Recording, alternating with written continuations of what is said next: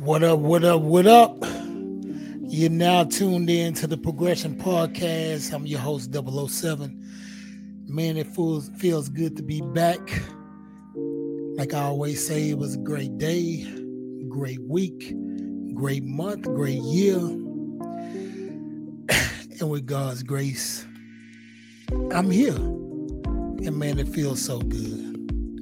And man, I want to get right into it, man, because this is going to be one of those shows. I think I always say that. it's going to be one of those shows, man, one of those great shows. But hey, every time, man, it's going to be one of those great shows, man. Like I say, you're now tuned in to the Progression Bar podcast, man, and I'm glad you're here. And I'm going to start it off and kick it off just like I always do. with my scripture, my theme scripture, Second Corinthians 5 and 17. Therefore, if any man be in Christ, he is a new creature. Old things are passed away, and behold, all things are brand new. Therefore, if any man be in Christ, he is a new creature. Old things are passed away, and behold, all things are brand new. Now, the title of this episode is called You Get what you give. You get what you give, man. This is so true. And man, I had to deal with this all my life because I am a person that will tell you the truth. I've been dealing with loose, well, closed hands for a long time. Closed hands for a long time and not loose hands. Now that I'm in Christ and I'm mature and not a baby Christian anymore, baby believer, I deal with loose hands. So I'm gonna get right into it, man. You get what you give, man. And so you know I gotta get into my scripture. For my scripture for this comes from First John 3 and 17. First John 3 and 17. He's uh John, the apostle John, is talking to some people and he's telling telling these people something. So I'm gonna read it to you. If someone has enough money to live well and sees a brother or sister in need but shows no compassion, how can God's love be in that person? If someone has enough money to live well and sees a brother or sister in need but shows no compassion, how can God's love be in that person? Man, this is just a a compelling verse. It's really one of those rhetorical verses that's saying man, God's love is not in that person if he can't show love to his brother or his sister when he's living well and he has enough to live well. You know what I'm saying? So I want to start this thing off by saying you get what you give is the name of the the episode. So if you give nothing more than likely you get nothing. But I want to talk about something real quick. I want to talk about equity. You reap what you sow, equity. I remember it was a time I was uh I was in the mall and and it's gonna be funny, it's Greenspoint Mall. I was in Greenspoint Mall and my son, I guess he had to be about seven years old at the time. And so we were shopping for some tennis shoes or something. So we went and got some tennis shoes and and you know, he asked for a toy. My son, he asked for a toy. and I was like, I ain't got no money, man. I ain't got no money, you know, like you know, we usually say. And so funny, my son not knowing how things go, he said, Oh, that thing over there, that, that little thing over there. He was talking about the ATM machine. He said that little thing over there, you stick some in it and money comes out and you can get some money. I say, son, no, you have to put money in it to get money out of it. And he didn't understand the concept of that. I say you got to put equity in to get something out. You got to put equity in to get something out. You reap what you sow. You got to put something in this world to rotate, to rotate the universe to get something back. The bank, you have to put some money in that bank in order to get something out of it. And he didn't understand that. Now, you get what you give. I get I go back to my son, my my my son. He uh he's so funny. We went to a GameStop one time and and so I think he had like $60 for a game he wanted to buy for his PS4 or PS2, whatever it was at that time. It was a Sony PlayStation. And so he didn't have enough money to buy the game. He had $60 on him.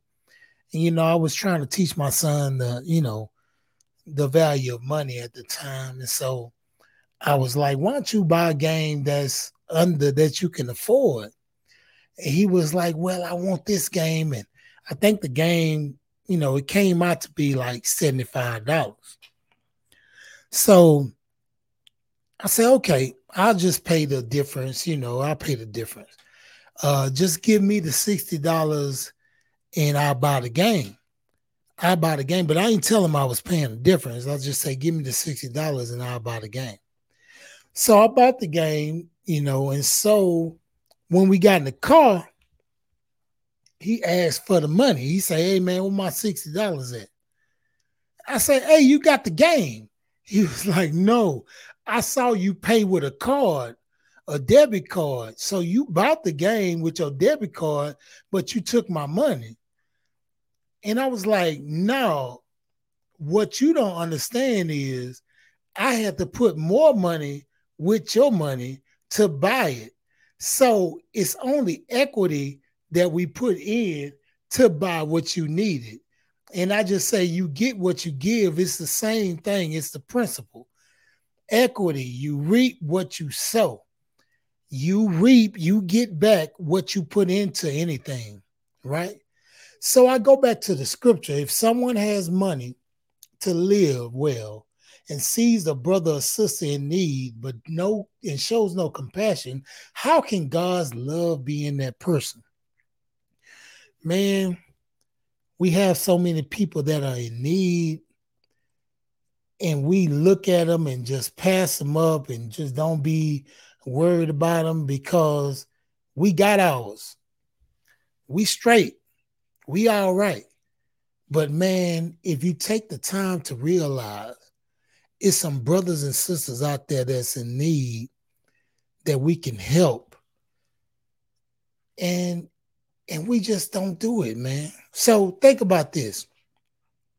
I'm gonna say this wasting your time is worse than wasting money. Wasting your time is worse than wasting money. Sometimes people will waste my time. I'd rather give you the money than to waste my time because I have thought about this for a long time. It is people out there that are in need that if you give something to them, sometimes they'll take that little bit and make it a lot. Let me tell you, let me give you an example. In my Christian bookstore, in our Christian bookstore, certain people used to come in and we would pray with them, uh, talk with them, counsel them, and you know, even read books with them and stuff in the bookstore. So one day I was across the street from the bookstore bookstore had been open like four years. And I seen this lady and she said, Hey, hey, you remember me? She had some scrubs on and you know, she looked like she was on her way to work. She was putting gas in the car. And I was like, No, I don't remember you. She was like, You don't remember. You prayed for me. Like two years ago, I came to that to that uh bookstore you got. I was staying in that motel that was in the back, I was homeless. She say, man, you prayed for me, and man, I'm doing good, man. I got a job now, and I'm I'm I'm on it. I got a car, I got an apartment. I'm doing good. Now, let me tell you how you have to be careful about those things. Crossing the street, going back to the store, I felt pumped up, puffed up. I was like, yeah, yeah, yeah, I prayed for her. And, and I think I probably gave her a little money. It helped. And man, now look at her. You know what I'm saying? I did that. I really felt like that. But God convicted me as soon as I put my key in the door. I remember this vividly. God convicted me as soon as I put my key in the door. He didn't speak to me audible, but God came over me like, man, you ain't done nothing. Just because you gave a little prayer and you gave a little money or something, you really ain't done nothing. I did the miracle. I go back to when Jesus fed the 5,000 and he was telling the people and and people it was so many people he was doing the beatitudes if you research the bible the beatitudes when he was telling everybody the sermon on the mount you know talking to 5000 people you know the good sermon and uh after the sermon you know the people was hungry he had to feed the people and the disciples was like telling them like hey man we can work two weeks uh paying. We we can't feed these people, man.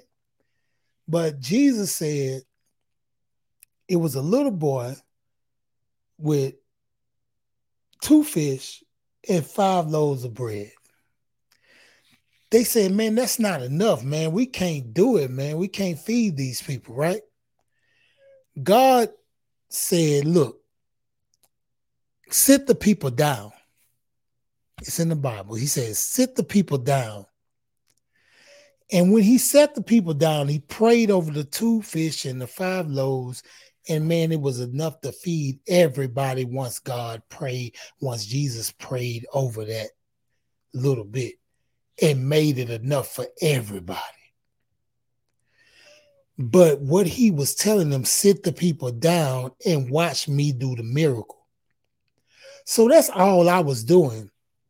All I did was sit the people down, get them in a state where they can hear from God and hear God's word and hear and feel God's presence, and He would do the miracle, not me.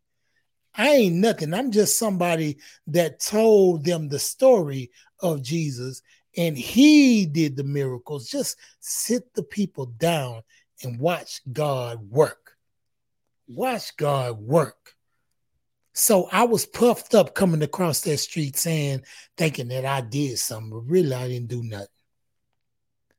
Jesus Christ is the miracle worker. You get what you give. And so, man, let me tell you something.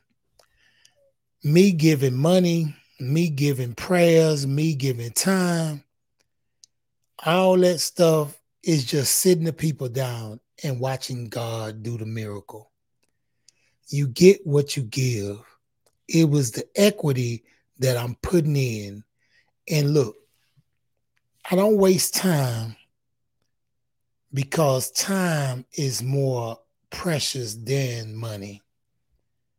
I've explained this on past podcasts about giving time when they give you the judge give you time you can't get that time back you can get money back but you can't get that time back all right. I wanted to go into this. It's called loose hands. Loose hands. Man, when I like, oh, I gotta keep hold of this hundred dollars. I gotta keep hold of this twenty thousand dollars. I just done got it, and I gotta keep hold to it. Things are supposed to go through you. They come to you and they go through you. Be a blessing. Be become a blessing. Be blessed to be a blessing to someone else.